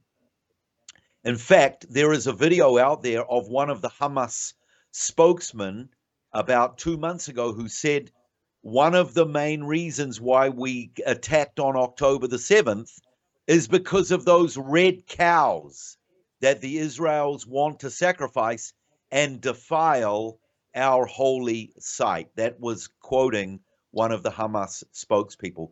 There's Dr. Chaim Richman, the leader of the um, Temple Institution. There's the little little red heifers there. Wow, amazing, absolutely amazing. Uh, guys, uh, I mean, he mentions the Talmud. What does uh, Numbers chapter 19 tell us about the process for uh, cleansing and getting getting ready for the temple? What does it tell us, uh, Dr. Lindsted? Well, it does make it very clear what the process is about the purification, and for sure it will be done outside the city. Uh, in the little video clip there, you showed a picture of Byron Stinson. He's a good friend of ours, and, and he's really dedicated himself to, to getting the, the red heifers there and to try to do everything according to you know exactly the recipe that you find in Numbers 19. But it's also mentioned in Hebrews chapter uh, 13, or let's see, yeah, chapter, uh, sorry, chapter 9, verse 13. For the blood of bulls and of goats and the ashes of a heifer, sprinkling the unclean, sanctified to the purifying of the flesh, how much more shall the blood of Christ? Sometimes people say, you know, when you talk about this, you're talking only uh, Old Testament, only Jewish. Well, the, the truth is it's there in the in the New Testament as well. I believe that uh, Aaron's right. I, I think it would cause such an explosion to have this take place on the Temple Mount, especially with Ramadan, because Ramadan lasts for a month. And so the, the tension already is extremely high. And uh, as you know, Netanyahu, by just having Ben Gvir as part of his cabinet uh, and having him the security officer there, uh, he's, he's drawn a lot of fire for that. And, and matter of fact, it's interesting because not only uh, is he drawing fire there? But this is why Blinken and now Hillary Clinton just came out with her statement saying somehow we got to get rid of Netanyahu. And the reason they want to do that is because they want to get rid of Ben Gvir and others who they would say are extremists and who hold that, that Israel has the right to the Temple Mount. Netanyahu just recently came on and said, you know what? The Israeli population has prioritized the fact defeating Hamas is more important than freeing the hostages right now because he believes that until they defeat Hamas, there will be more hostages. And so that's why that, that work goes on. So you've got the, the end of the Hamas war going on, you've got the beginning of Ramadan going on, you got Ben Gvir, who's, who's a, a no compromise guy, and you've got the red heifers turning just the right age at this particular time. It really brings everything to a head right now. Yeah, absolutely does. Any hey Logan, you got that clip in there from uh, Metaxas? Uh, Andy, you you want to comment before we switch to another topic? Well, I think the key thing with all these things is convergence. It's it's not a sign or two in isolation. It's a bunch of things you know, happening all at once. I mean, I might just throw into the mix something that happened a few years back, the re-institution of the Sanhedrin, you know, in Israel. And you have to throw that into the mix because they're, you know, by my way of thinking, are the ones that will give the uh, formal approval for the Jews or for Israel to move forward with these things. So that's another uh, piece of the jigsaw puzzle, you know, that's put into place along with all of these other signs coming together in convergence. And so I, I like the word convergence when we talk about these things. Yeah. Uh, switching topics real quick.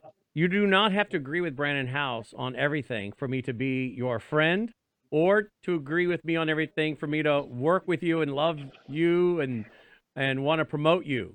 And uh, Aaron, not to put you on the spot, but I don't know that you and I and, and the other two gentlemen here I don't know that we agree, on, let's say, on the whole issue of uh, pre tribulation and the rapture, correct?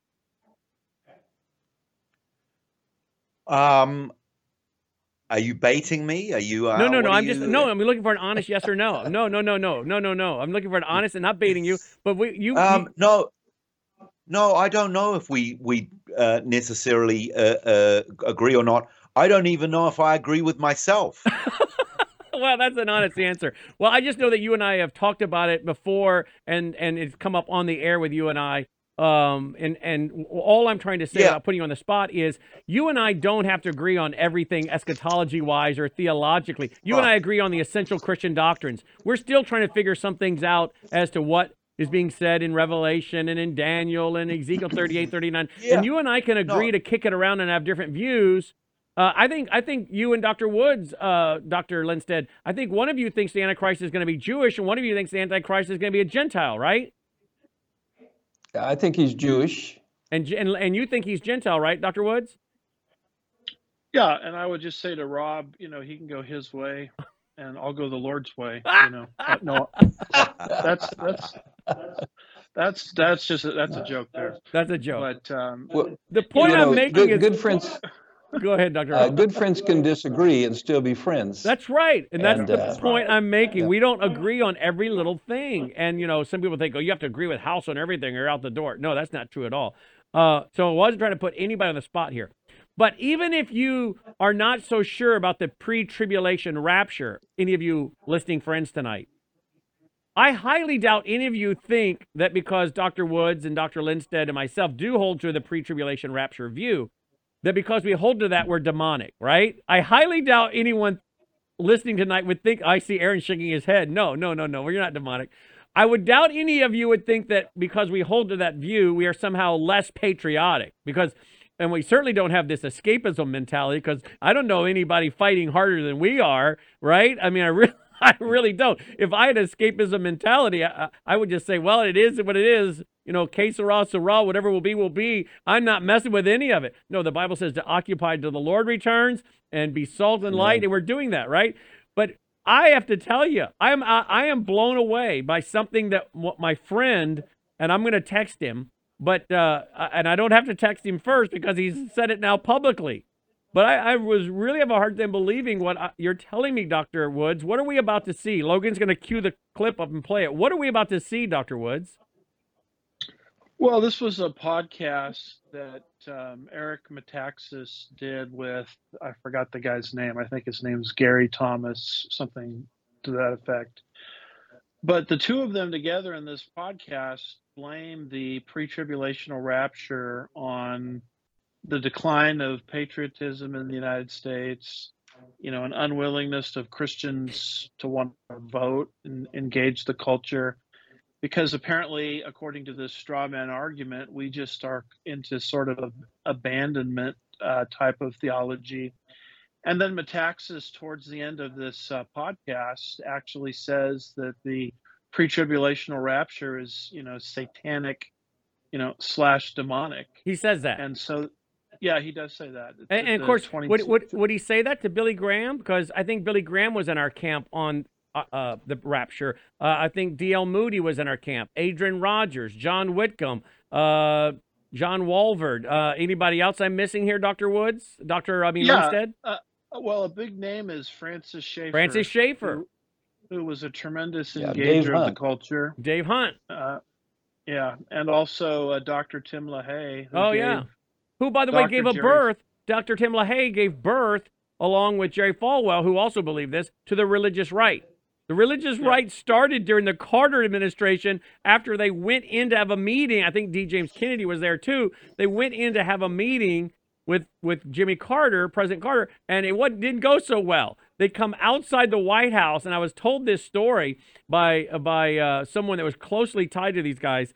I mean, I knew Dr. Falwell well, and I knew Dr. LaHaye well, but I mean, somebody I can't remember who, and I knew Dr. Kennedy well. I can't remember who it was, but uh, Tommy Ice or one of them told me they come out of that meeting. It did not go well for these guys, Dr. Kennedy, Dr. LaHaye, and Dr. Falwell, and. uh one of them turned to the other and said, "Jerry, you you you got a mailing list and everything. You should start the you know some organization to deal with this." And the moral majority was born, and the religious right, if, as they called it, was born, and thus the election of Ronald Reagan was was greatly helped.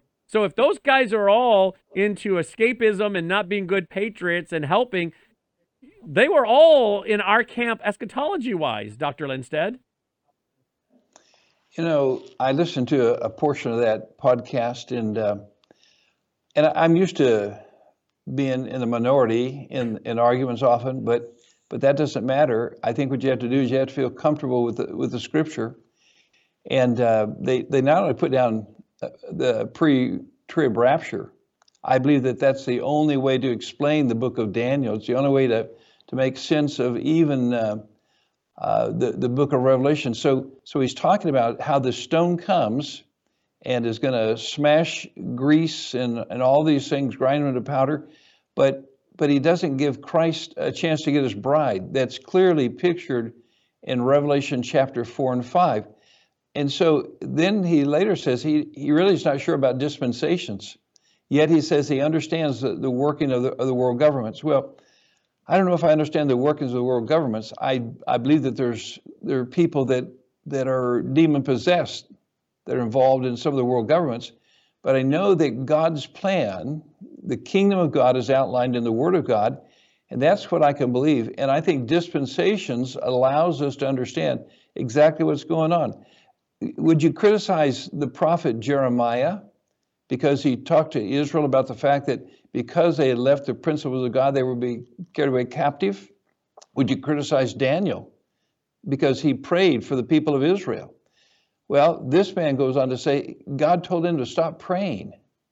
You know, I'm, I'm one who believes in the pre tribulation rapture, but I pray for this country and I pray for the souls of this country, but I also know that God will judge the wickedness that's here the crime, the homosexuality, the abortion, uh, the, the lying, the, the, the, deceiving, all those things, there's, there's going to be a, a, penalty to pay. And so I think that's what the Bible teaches. I'm not trying to be unpatriotic, but I'm trying to say, let's follow the plan of God. It may not be pleasant. And then I would ask him, okay, you're, he has everything centered around the United States and around the election. I don't find that in the Bible. I don't find the United States as the center of Bible prophecy. I think the plan of God is way bigger than the United States. Thank God He's used the United States. I'm proud to be an American. I thank God for the Christian heritage we have here. But you know what? If we have to be spanked, then we have to be spanked. Wow. Let's go to that clip, Logan, and come back for some comments. And then I got another topic I want to switch to that uh, video footage out of Israel, actually, two clips. Watch this, though, my friends country was founded to be a shining city on a hill, to be a beacon of, of liberty, and to be able to be a place kind of a, almost like a launching pad for gospel missionaries and gospel principles and purposes around the world. And a lot of people who have this rescue, rapture, rescue mentality, they're kind of like, nah, we, we're happy to see America go down the tubes. It's already under judgment. It deserves judgment because of all the babies killed and blah, blah, blah. And they're not even slightly patriotic, thinking, what can I do to help my nation uh, stand for God's principles? And they're, they're the ones buying the idea that, oh, yeah, that's Christian nationalism. I'm just about Jesus. That's really uh, so so so wrong and painting with such a broad brush and painting with such a broad brush. Am the one, and you guys are the ones accused of Christian nationalism because of the things we support when it comes to the borders and supporting Israel. Yeah. And so, I mean, is, is, is, he did he wake up on another planet? I mean, I don't even understand how he can come to that. Yeah, Brannon, the first um, book by Tim LaHaye that I ever read was a book called The Faith of Our Founding Fathers, which demonstrates the Christian roots of America's framers. And Tim LaHaye uh, Tim LaHaye's wife, Beverly, started a massive women's movement called Concerned Women for America that that that dwarfed numerically the National Organization of Women, which was a pro-abortion liberal group. So this idea that some and Tim LaHaye, as most people know, did more to popularize the pre-tribulational rapture through the Left Behind series. So what Metaxas and this other fellow are trying to do is trying to create a conflict between two ideas that doesn't have to exist. You can be a patriot, you can love America, you can engage the culture, and at the same time believe in the pre-tribulational rapture. Tim LaHaye's personal writings and wife, uh, and the influence he had over the late Jerry Falwell, you know, demonstrate that. Indeed, they do. All right. Any other comment by you, Dr. Lindsted, before we switch to clips out of Israel? No, that'd be fine. Let's let's okay. move to the next one. All right, here we go. This one here. This here is um, who's a good boy is how I opened the program tonight, and this is a good boy right here. Aaron, I want you to tell us all about this and it may be a good girl. I'm not so sure the sex of this dog, but this is an IDF uh, warrior at work. Here we go. Watch this.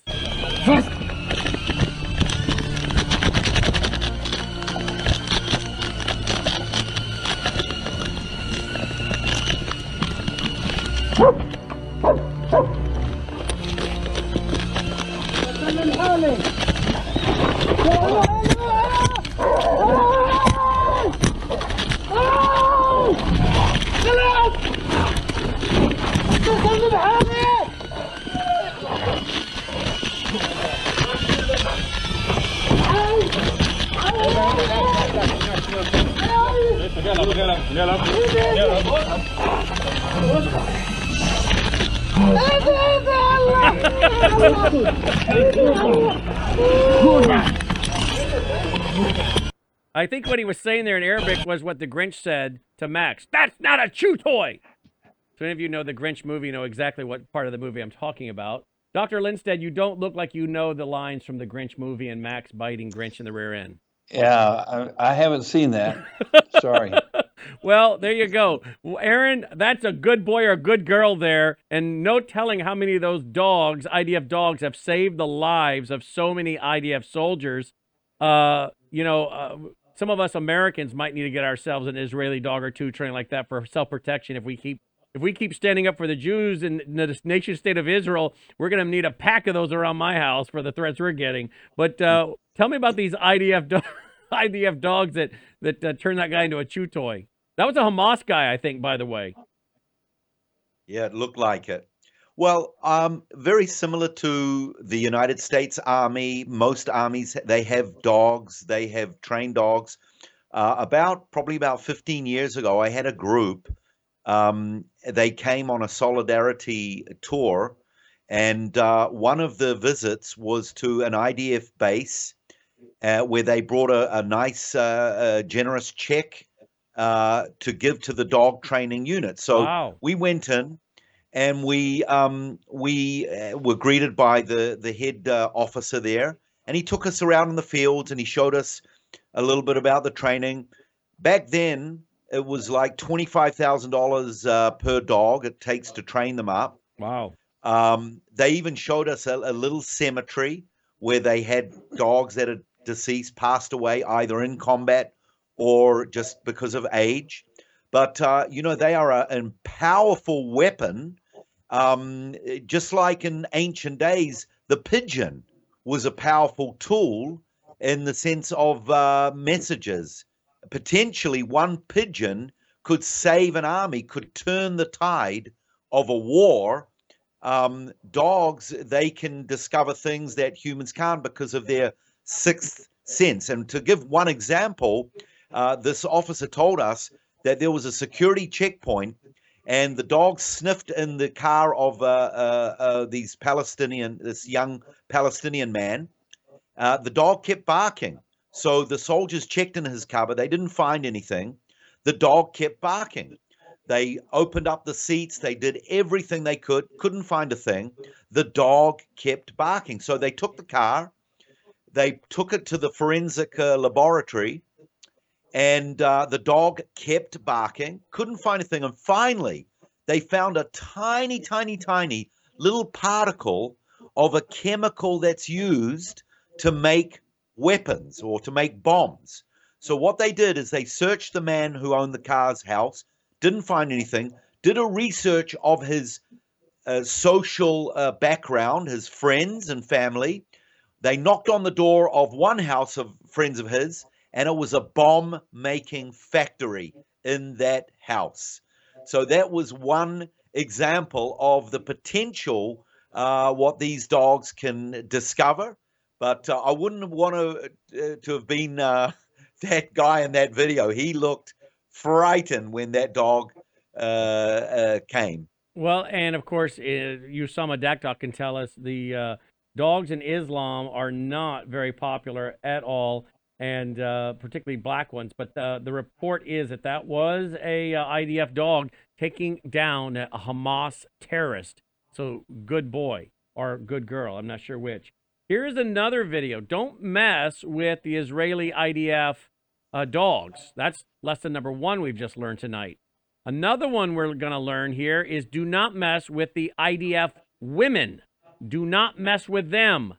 And yet, here's a guy. Uh, I'm told I don't speak Arabic, but there I, there's a couple different videos tonight out that are saying this guy is calling her a, a unnice, a, a, not a nice word, something like whore or something equivalent to that in Arabic. Watch how she responds to him.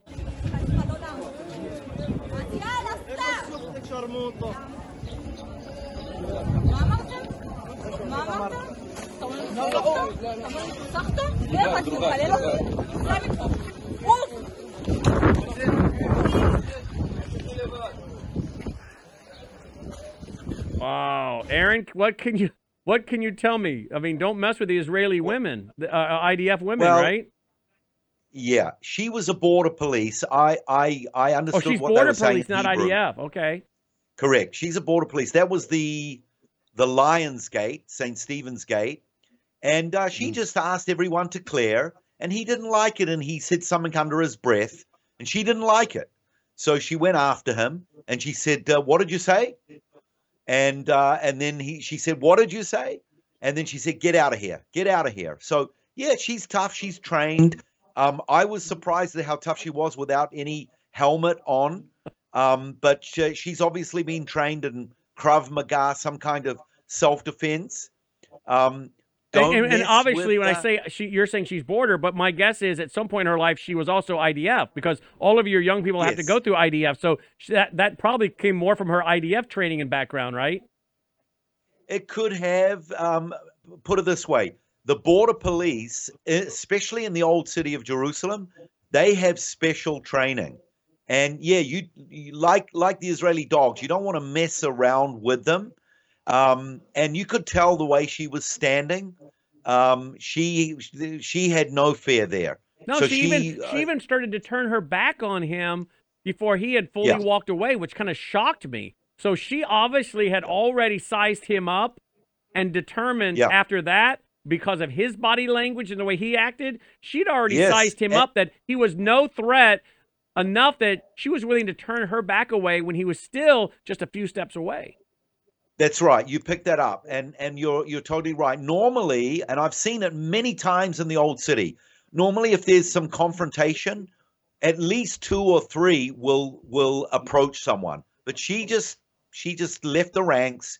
She went by herself, um, and yeah, you'd put that down to her training. She, you know, girls that are in the army, they're from 18 to 20 years of age. That's two years but she looked probably more i don't know 23 25 something like that. So she's had some years behind her. Um, she probably was not just a basic sergeant uh, sorry not just a basic private but she probably had a higher ranking as well. So she had a bit of uh, uh, we say a bit of authority. And uh, and and that young arabic guy he you know he didn't uh, i've seen that as well where where they don't back down as well you know honor in especially in the arabic world honor is very very important for a girl to approach him the way she did and for him to kind of turn away and back down uh, that says a lot because you know his pride could have been hurt in front of all of those people but uh, he probably picked up uh, her authority uh, as well as we did Wow. All right, let's switch real quick to the Red Sea. We have reports tonight that the Iranian backed Houthis have attacked a British ship. Uh, give us the latest, and then we'll have Dr. Lindsted and Dr. Woods respond to this. What's the latest? Uh, is that boat, is that ship still uh, up up top, or is it sank? um, are you asking me Yes. Uh huh. Uh huh. Yeah, yeah. Um, my understanding is that it uh, it has sunk. Uh, I'm not 100% sure of the the final update, but um, it was a, a very serious attack. Uh, an a, a, an English-owned uh, ship, I believe. Yeah, British. Yep. British, yes. Um, and uh, the Houthis have made it very clear anyone that supports Israel and the Zionist cause is an enemy. So, this is part of the political and economic war that the Houthis are waging. They, if they can't uh, defeat you militarily, they will try to hurt you in other ways. And this is hurting many, many uh, uh, people economically. Uh, Israel is being affected. Egypt is being affected. Um, in fact, uh, some of those shi- uh, many shipping companies around the world who go through those straits, uh, they are not going there anymore. They either have to go the long route, or um, and then places like here in Israel, uh, where we depend on that strait to bring in a lot of our uh, our imports. Uh, we're just not getting it, so we have to we have to get it from other places. It takes longer and it costs more money. So uh, you know they they're uh, they're waging this war economically. There So we they- go. There we go. I guess it's still taking in water hours later, and it may indeed sink. We'll see what happens. Okay, so it hasn't sunk yet, But right? that was that, and but that's uh, I I- I think that report's eight hours ago. So it, it- who knows now? That was the some of the reports I'm finding. One's 11 hours, uh, two are eight hours old. So I'm uh, one's 15 hours old. So we're having a hard time finding. Um, here's one that's 13 hours old. So we're having a hard time finding more up to date one. The eight hours seems to be the newest one we've got right now. Um, Dr. Lindsted, Dr. Woods, uh, this this battle in the Red Sea here. We have talked openly on this broadcast that much of the world doesn't even know World War III has started. I think it has started. Dr. Um, I mean, uh, Colonel Mills, General Flynn, many of them believe World War III has started in some way. Of course, the new way of warfare, propaganda, psych ops, cyber hacking, etc. The new way of warfare. I think October 7th showed us World War III has gotten underway, fully kinetic, since Iran was behind that, and many believe that China is controlling Iran largely. So I think this has already gone big time kinetic. Um, what are you guys thinking, Dr. Lindsted first, when it comes to World War III and the likelihood, as some are speculating, that it's going to go full blown up in the Middle East first? What what do you believe, Dr. Lindsted? Well, I think the potential to, to have a, a very widespread war is there because recently when they when they went into the UN RWA, they found the digital center there. Uh, they have documents now that, that link directly Iran to both Hamas, to Hezbollah, and also to, to Yemen. So so we know who's behind it. And why do they have any power? Well, the reason they have power is because they're selling oil to, to China. China is, is providing the money uh, for this, and so so that gives a, a large uh, sum of money to to Iran. Now Iran can feel like they can back these terrorist organizations. The truth is, we need to be thanking Israel for stopping terrorism there, because it may start here. I don't know who will have to help stop it here, but as we see people flooding into the country in the southern border, are we going to have uh, the wherewithal to stop them? We may have to hire that girl soldier to come over here and defend us. But but we're in we're in bad shape in this country because terrorists are are streaming in, and uh, but luckily this is why Israel is saying you know we can't stop the war until we stop Hamas, and I think they're going to have to go a step further because sooner or later Iran has got to be stopped, and if that happens, I really do think the potential for a widespread war is real. Uh, Dr. Woods, closing comment? Well, I would just say all of this stuff demonstrates that Iran's tentacles are everywhere. Um, you know, Iran, most analysts believe, was largely responsible for assisting Hamas in the attack, you know, beginning in October the 7th of last year. You see Iran's tentacles in the news clip that you just showed. And this, uh, it really doesn't surprise me because we've been studying for so long and uh, we know that uh, Iran is going to invade Israel in the last days. So, a very aggressive, bellicose, belligerent uh, Iran uh, is no big shock to the students of Bible prophecy. I, I even saw something recently when you're, where Iran is trying to set up kind of like a satellite campus in Canada, of all places. Mhm. So Mhm. this is just the this is just the outworking of um, what Ezekiel prophesied 2,600 years ago. This is stage setting for the final act. Wow. Uh, let's do the websites real quick. AndyWoodsMinistries.org, AndyWoodsMinistries.org.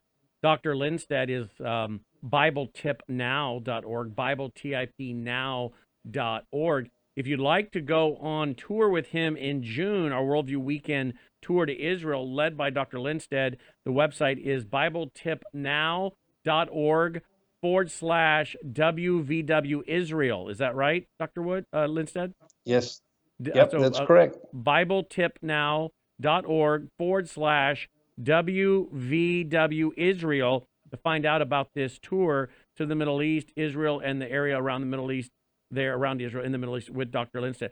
Uh, finally, uh, but not lastly, is Aaron. His website, light to the nations ministry dot com. I didn't know if it was Com. .org or dot .com. Light to the nations ministry dot com. And it is uh, 5:22 a.m. in Israel on a uh, Tuesday morning. Aaron, go get your first cup of coffee, and thank you for checking in with us.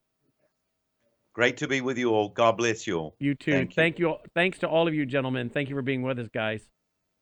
It's good to be Thanks here. so much. All right, before we conclude tonight, let me just mention a few things to you real quick. I talked to my friend uh, Mike Lindell this evening, and uh, he told me about this. Let me go over there real quick. I thought I had it up here, but I didn't. Let me take you real quick to mypillow.com. He told me about this tonight. Uh, there you go. Look at this Giza Dream bed sheets. See, I don't work with Mike Lindell every day anymore, but we still talk pretty much every day. He and I are friends, and we're still helping them uh, transition with Lindell TV. So don't believe all the lies out there on the internet. That's what the uh, rhinos and the deep staters want you to believe. Mike and I are still still friends, and we're still talking. And by the way, he's going to be on my broadcast real soon, even after we launch here on Patriot. He and I were talking about that this morning when I was having my first cup of coffee. But Mike was telling me this evening because I've already talked to him like twice today at least. He we I was having my coffee, and he was telling me about this. And uh, here you go, Giza Dream bed sheets, queen size down to fifty nine ninety eight, king down to sixty nine ninety eight. Look at that. It was one hundred thirty nine. Then it went on sale for eighty nine ninety eight. Now it's down to fifty nine ninety eight for the queen. King was at one fifty nine. Then at 99, now it's 69. So go there, mypillow.com, take advantage of this, and uh, be sure to use the promo code B66. All right. Here we have the also look at that the biggest topper sale ever, 50% off, two inch or three inch topper. They're getting way down there in price. So again, use that promo code B66 for savings. All right. That way, uh, again, you're supporting what we're doing as well as Mike Lindell and the great workers there at My Pillow. Everybody wins.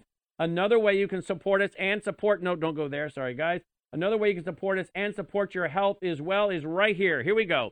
Melissa, go to melissahousebg.com, melissahousebg.com, melissahousebg.com. Uh, if you would like to take this elixir that we take uh, twice a day, Melissa and I take twice a day, there it is, melissahousebg.com. Find out more, including all the clinical trials right there. Click on it, find out about it. This is a big supporter of what we're doing. I think it's a great way to support your health and what we are doing here as well with this broadcast and all of them. So, another great way, I think, again, to support your health and us, as they are very generous with us. And again, we believe in it. We tried it out, we tested it, and uh, we take it twice a day. So, again, why not do that? Finally, we also have that new company tonight, the Neutral Wash. Uh, this again is that glutathione. Someone was asking uh, in the feedback tonight. Wait, I didn't see that. It is. The website is. What is it, Logan? The website is house h o w s e one dot Neumi n e u m i dot com. Did we get that on the screen yet, guys? Because folks, you took it away. All right. Well, people are asking. It's H O W S E, then the number one dot n e u m i dot com. You swish it and swallow. Okay, that is uh, this glutathione. You'll find all the details, all the studies, 165 studies by PubMed. There it is. Look at that. Howse1.neumi.com. All right. So thanks to all the groups that work with us, and thanks to you for helping us, supporting your health, I think, as well as uh, supporting us. Of course, don't forget superfoodshouse.com. Superfoodshouse.com. Dr. Lana said she fully endorses this company. Purium and has known about them for a long time. So check that out, superfoodshouse.com. Again, this is how you're able to support what we're doing, I think, and support your health at the same time. Everybody wins. Otherwise, you can just make a contribution at wvwfoundation.com. Remember, that's how we uh, support uh, the work of Aaron in Israel. Our foundation brings that public service and ministry broadcast to us, wvwfoundation.com. All right, look forward to talking to you tomorrow. May God save America. Take care.